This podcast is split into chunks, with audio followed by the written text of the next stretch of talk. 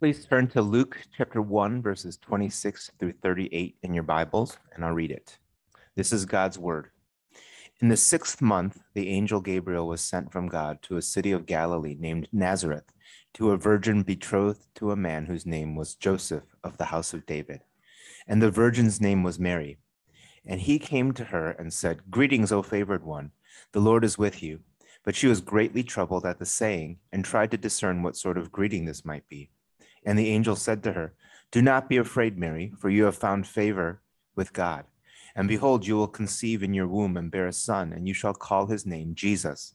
He will be great and will be called the Son of the Most High. And the Lord God will give you give to him the throne of his father David, and he will reign over the house of Jacob forever. And of his kingdom there will be no end.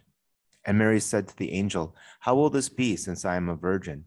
And the angel answered her, the Holy Spirit will come upon you, and the power of the Most High will overshadow you. Therefore, the child to be born will be called Holy, the Son of God. And behold, your relative Elizabeth, in her old age, has also conceived a son, and this is the sixth month with her, who was called barren. For nothing will be impossible with God. And Mary said, Behold, I am the servant of the Lord. Let it be to me according to your word. And the angel departed from her. Amen. We most recently finished the books of Ezra and Nehemiah in our Sunday celebrations. Now we're starting our Advent sermon series. And Advent is the season of preparation before Christmas. Today's sermon is titled Wondering, and it's from Luke chapter 1, verses 26 through 38. The word wonder is pretty common, is a pretty common cliche word, but I think that it's helpful to revisit its definition to understand what we mean. Here's what I found when I Googled it Wonder is a feeling of surprise mingled with admiration caused by something beautiful, unexpected, unfamiliar, or unexplainable. And although thoughts and feelings about Christmas have also become pretty common and cliche, I think wonder is a great word to describe the birth of Jesus into the world. This news should give us a feeling of surprise mingled with admiration because it is beautiful, unexpected, unfamiliar, and unexplainable. I hope to give us fresh eyes to see the wonder of Christmas from this passage of Scripture. And this is what Advent is all about. It is the time to prepare our hearts to celebrate Christmas, the holiday that marks the birth of Jesus Christ into the world. All of creation, and especially God's people, groan at the weight of sin and waits for a greater hope. You know, in light of all the difficulties that the world has faced throughout the pandemic. I think that the words of this well known Christmas hymn are so relatable in terms of how it yearns for the coming of Christ. O come, O come, Emmanuel, and ransom captive Israel, that mourns in lonely exile there here, until the Son of God appear. Rejoice, rejoice, Emmanuel shall come to thee, O Israel. Christmas is the joyful news that God is with us and that he will re- rescue his people. And throughout this Advent season, we'll unpack the ways that we can prepare for Christmas by meditating on how different characters anticipated the birth of Jesus from the Christmas narratives in the Gospel of Luke. Today, we'll focus on wonder from Luke chapter 1, verses 26 through 28. Here's the one thing from this passage of scripture that we read have wonder filled faith in God's good news of Jesus' birth. I have four main points in this sermon. First, God's presence. Second, God's promised king. Third, God's perfect son. And finally, fourth, God's people believe. And I'll share four wonderful truths about Jesus Christ with each of my four main points. For the first main point, let's see verses 26 through 29, God's presence. Here's the first truth that we think uh, as we think about these verses. Jesus is God's wonderful presence with us, his grace given to us as a gift.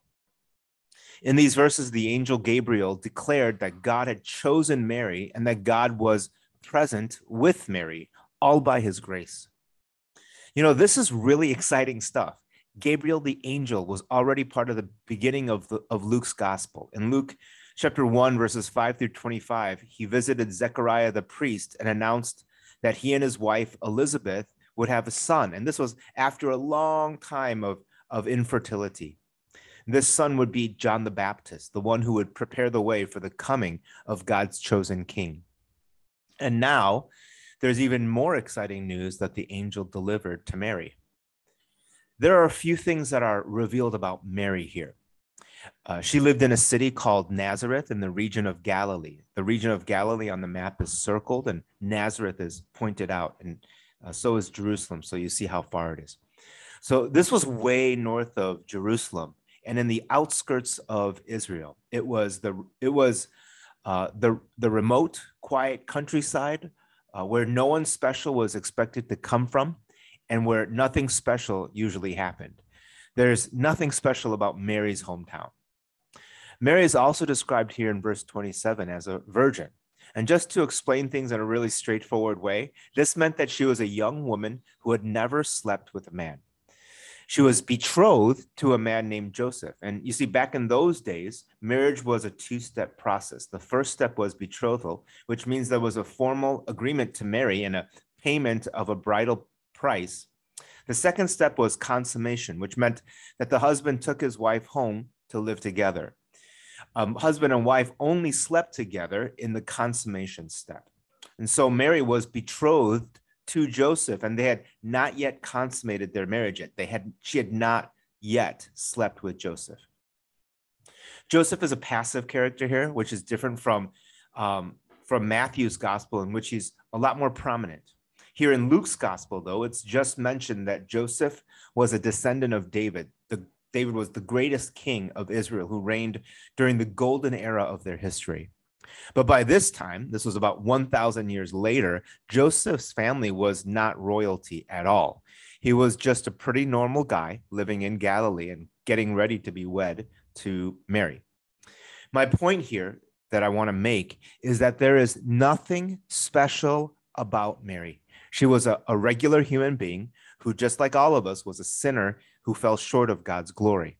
And when Gabriel, the angel, came to Mary, his message was very wonderful. It was an unexpected surprise. An angel of the Lord came to her, no one special, in the middle of nowhere special, and told her that she was favored by God. And this word favored is the same exact word as grace. God was giving her his divine grace. And the angel of the Lord told her that God himself was with her.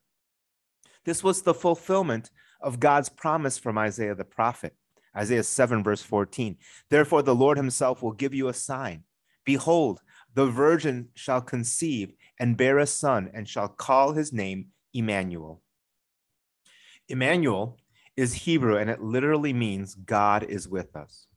God was not just in the temple in the important city of Jerusalem where the leaders of their day lived.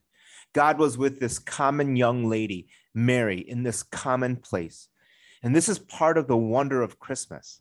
From verses 26 through 29, we see this the prelude to wonderful truth number one that Jesus is God's presence, wonderful presence with us, his grace given to us as a gift. For us, this might sound like old news, but for Mary, remember that this was absolutely brand new, wonderful news. That's why the text says that she was greatly troubled and she tried to discern what in the world what was going on. Her feelings totally make sense because this was totally unexpected and unfamiliar for her. But not just for her, but this would have been a surprise to all of Israel. You see, this was called the intertestamental period or the time between the two testaments. And remember last week when we, we said that uh, the end in that the end of Nehemiah was this cliffhanger because it was the last book in the Old Testament in terms of historical timeline. After Nehemiah, there was 400 years of silence, no prophets, no messages from God, and Israel waited impatiently for God to do something. And now God announced personally to Mary that he was going to pour out his grace and give the world his literal presence. God in flesh and bones into the world. So far, we've heard about God's presence. Now, for the second main point, let's see verses 30 through 34 God's promised king. And here's the second truth as we think about these verses Jesus is God's wonderful king that he promised to us in the scriptures. In these verses, the angel Gabriel declared that Mary would give birth to Jesus, the Son of the Most High, and his promised king. Um, there's a lot of information packed here in these verses. Uh, Gabriel, the angel, elaborated on his message to Mary.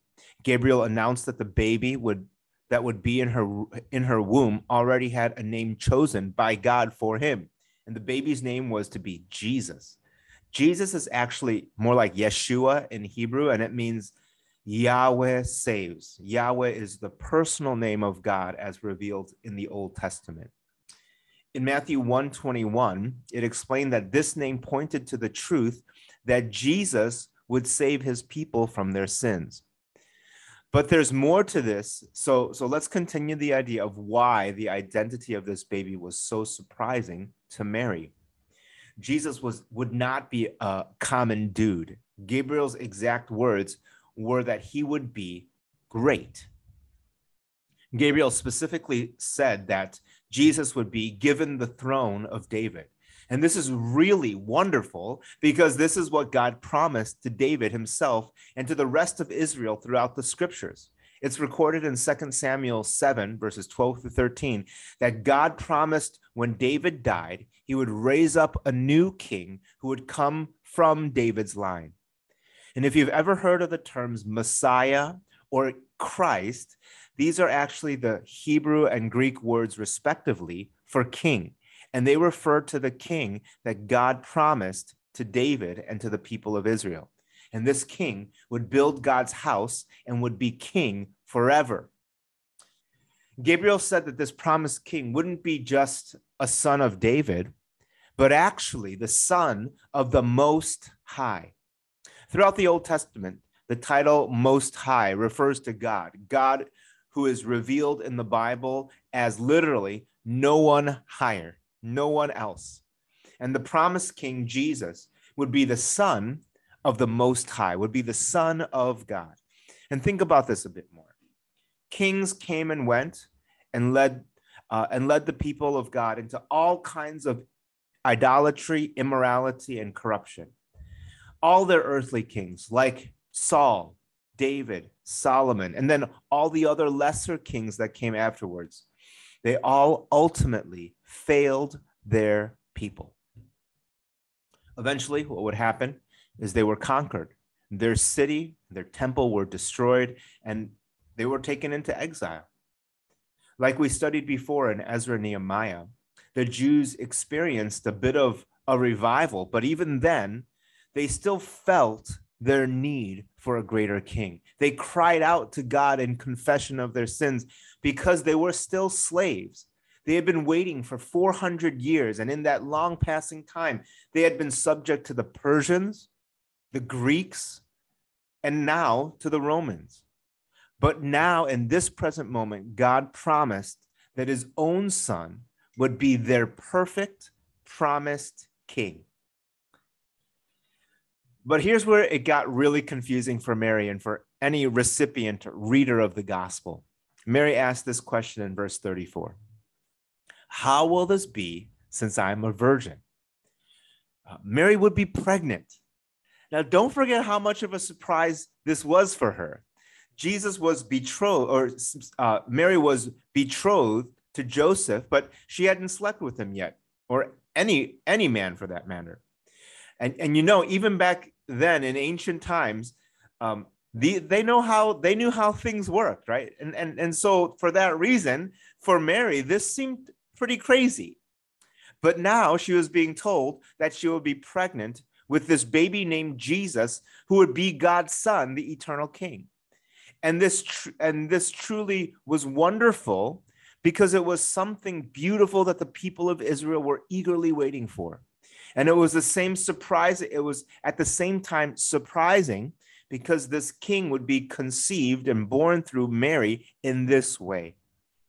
So from verses 30 through 34, we see wonderful truth number two. Jesus is God's wonderful king that is that he promised to us in the scriptures. Mary, as well as anyone reading this gospel, would have thought that the king would liberate them from their earthly oppressors. But Mary and the rest didn't understand it at the time. But this king was going to turn the idea of, of a kingdom upside down.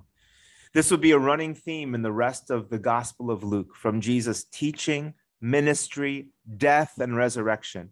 And even from the beginning here, we get hints that it would be a very different than what we'd normally expect about a kingdom.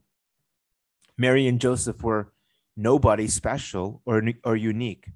This king wouldn't be born and raised with privilege as royalty. He would come as a pretty common blue collar person. And in this way, we can all relate to Jesus, right? This is the wonderful miracle and grace of the incarnation.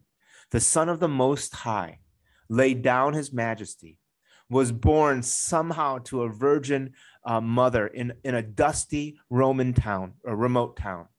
When he, when he started his public ministry, ministry, he spent time with people on the fringes of society the crippled and lepers, the widows and children, the prostitutes and tax collectors, the sick and the demon possessed.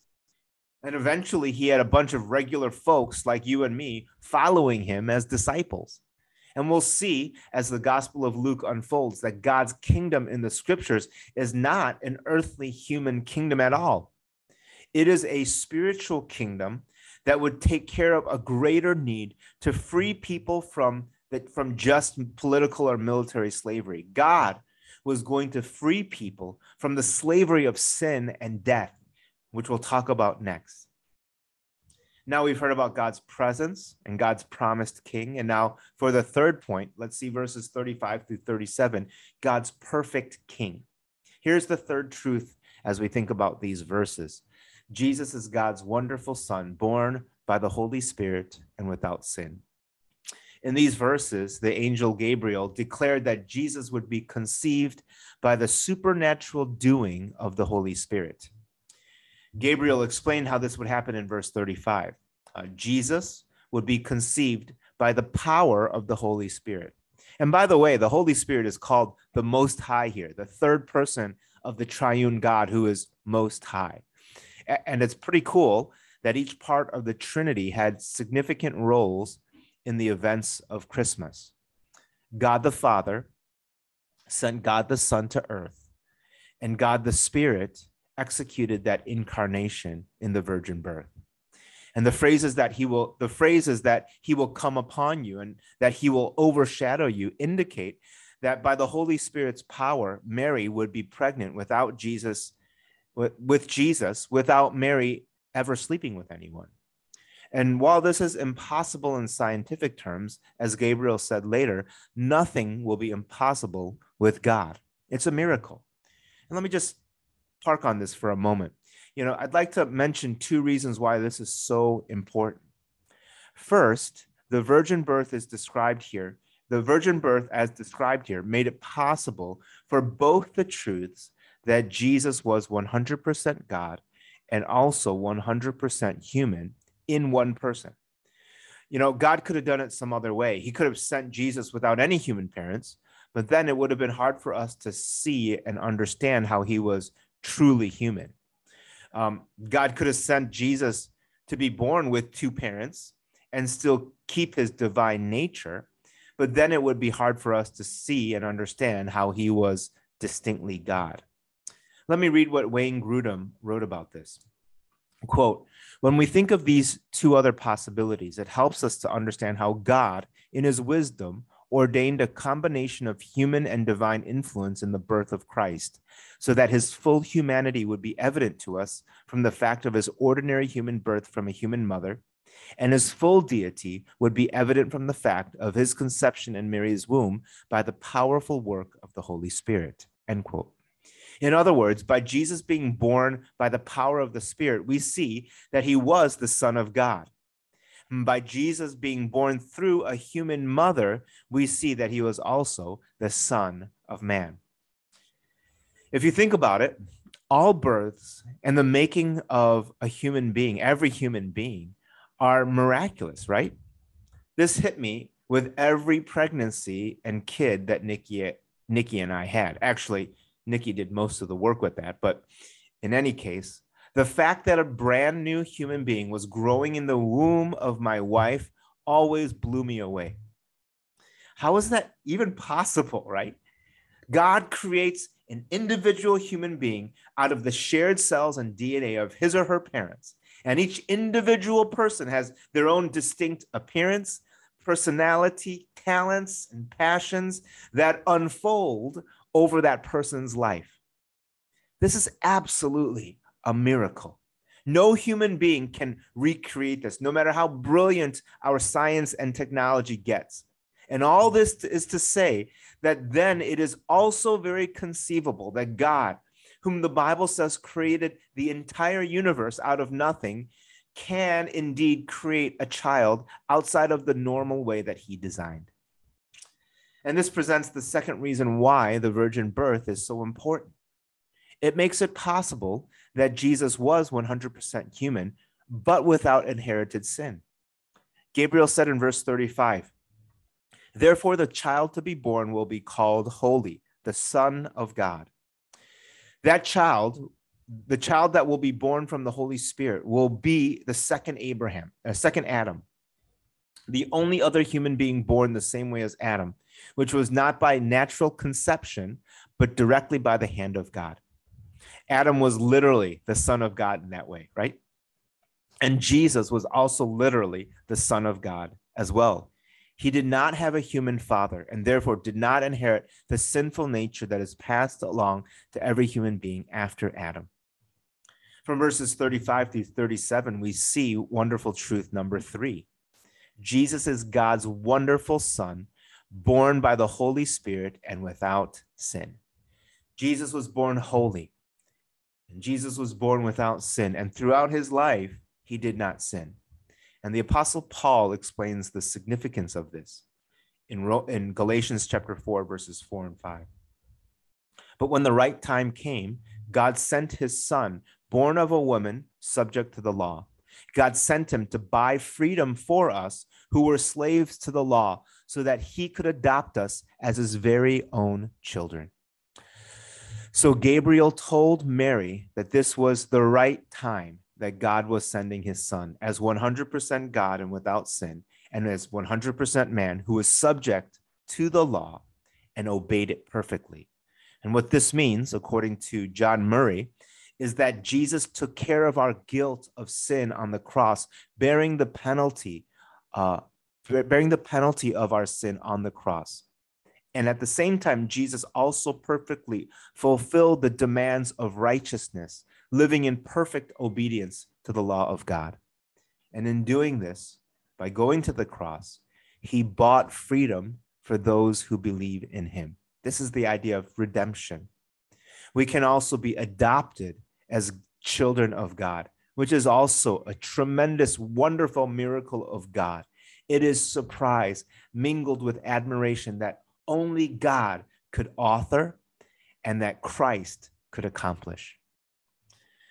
So far, we've heard about God's presence, God's promised king, and God's perfect son. Now, for the fourth main point, let's see verse 38 God's people believe. And here's the fourth truth as we think about this verse Jesus is whom we serve with wonder filled faith that God's words are true. So, in these verses, Mary announced that she was God's servant, believing that what God had declared to her would come to pass. Mary's statement here is a beautiful statement of faith and submission to God's word. She believed that what God was telling her through this angel was true. That phrase, according to your word, indicates that she believed God at his word, period. Mary had to believe that. Mary had to believe this, okay? She would become pregnant, that his name would be Jesus because he would save the world, and that this Jesus would be king forever, and that she would carry the Son of God in her womb by the power of the Holy Spirit. Now, that's a lot to believe, isn't it? And Mary was just, remember, she was just a normal young woman, and she heard all this crazy, wonderful news. And basically, Mary said to God, I believe you. If anything, Mary was a model of wonder filled faith in God's words to her. But there are a couple things that can really mess up a heart of wonder filled faith, isn't there? I'm going to highlight two. The first is cynicism. Paul Miller, in his book, A Praying Life, talks about how Christians develop a, a quiet cynicism and a, a spiritual weariness as our prayers seem to remain unanswered when we're disappointed with god or when we when we ourselves fail to to keep our commitments which always inevitably happens. What happens is that our, our hearts they begin to slowly shut down because we don't want to be let down or frustrated or by god or we don't want to feel guilty over and over again for ourselves. And Mil- miller says that this is why oftentimes Christians just stop praying. Remember, prayer is actually an exercise of our faith, right? It's an exercise in our faith in God's care, concern, and connection in our lives. And what about you? Has cynicism taken away your sense of wonder? That feeling of surprise mingled with admiration caused by Christmas being beautiful unexpected, unfamiliar, or unexplainable. The second thing that can really mess up a heart of wonder filled faith is familiarity. You know, when, when you have seen or experienced something so often, then you can start taking it for granted. That's familiarity. And let me share an example. I grew up in Chicago, which is an absolutely beautiful city with some of the greatest architecture in the world. But my parents owned a grocery store in the city. And when I was a teenager, I went to work at that grocery store once or twice a week. And that was like a one hour round trip drive and working there pretty much from, from 8 a.m. to 8 p.m. And so after years of working there, I got very familiar with the city. I even disliked driving into the city most of those times. Um, but you know, now I haven't been I haven't lived in the Chicago area for over 20 years. And actually, this past this past summer, my family did this architectural tour of Chicago on a boat through the Chicago River. And I was just in awe and wonder at the beauty of the buildings and the history behind them. It was really eye opening. And looking back, I, I, I, can say that I really took for granted the beauty of the city and all that it had to offer for so many years because I got so familiar with it. What about for you? Has the familiarity of Christmas, the services, traditions, the marketing, have those things taken away your sense of wonder that feeling of surprise mingled with admiration caused by Christmas being beautiful, unexpected, unfamiliar, and unexplainable. I'll tell you what wonder filled faith is. Wonder filled faith is focusing on Jesus and believing that what God's word says about him is true, that he is God's wonderful son, born by the Holy Spirit and without sin. So he lived the life that we failed to live of perfect obedience to God. And he died the death that we should have died as the sacrifice for our sins. He is God's wonderful king that he promised to us in the scriptures, whose kingdom will last forever and includes all of those just normal, regular sinners like you and me who believe in him. He is God's wonderful presence with us, His grace given to us as a gift so we can enjoy real, intimate, personal fellowship and friendship with God. Not having to earn God's favor, but given God's favor and salvation as a gift. I wish I could say that there were there was a quick solution to immunize us from cynicism and familiarity, but there's not. However, this there this is truth, and we have to keep repeating it into our hearts. Faith is not based on feelings. It's not based on whether or not you feel warm and fuzzy this month in Christmas. It's based on the object of our faith. And the good news is, is that God and his words are reliable and true. This is the forever constant as you go through the ups and downs of life. And I know that many of us might be in a down season right now. And from verse 38, we see this wonderful truth number four Jesus is whom we serve with wonder filled faith that God's words are true. Therefore, holidays like Christmas are a means of grace. This is an opportunity for us to look back at what God has given us this Christmas season His Son as our Savior, our King, and His presence with us. This is an opportunity for us to be reminded that God's present activities and promises help our past activities and promises helps us to trust God in our uncertain present and future situations. Amen. And so we hear we've heard about God's presence, God's promised king, God's perfect son, and finally how God's people believe. Now let's conclude with the life application. Thinking about Luke chapter 1 verses 26 through 38, how can you have wonder-filled faith in God's news of Jesus' birth this Advent season? First, set aside time in solitude to personally reflect on the Christmas story from the Bible as a means of grace. Think about some time that you can allocate this week to be in the Word and to be with Jesus, to be in God's presence, God's promised King, God's perfect Son, and how you believe in Him. And this is helpful because there's a lot of busyness in our no- and noise in our lives, isn't there? Pausing this way, intentionally planning specific times to do this, can be a great way to be filled with wonder at the gift God gave us in his son. It's a good chance to evaluate the cynicism and familiarity levels in your own heart and, and to spend time in repentance and receiving God's grace again. Second, set aside time in church community to re- remember the significance of Christmas. Be intentional for this too. Doing something in life group, making plans to meet together, or connecting in any other way you can with brothers or, or, and sisters in Christ. Read an Advent devotional together, sing Christmas hymns together, share with each other stories in your own lives of when God's grace was so real and clear to you, when it was wonderful. And don't underestimate these corporate means of grace, even like right now. Even something like attending baptism service is a chance to see the gospel, the wonderful news of Jesus' salvation in each other. And in fact, we can do this now, can't we? Let's identify what is causing some of our cynicism and familiarity in our hearts.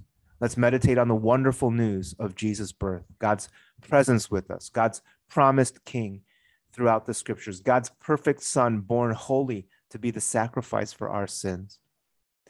Let's ask God to give us renewed, wonder filled faith, especially in the current situations that we're in. Let's do this now together. Let's pray.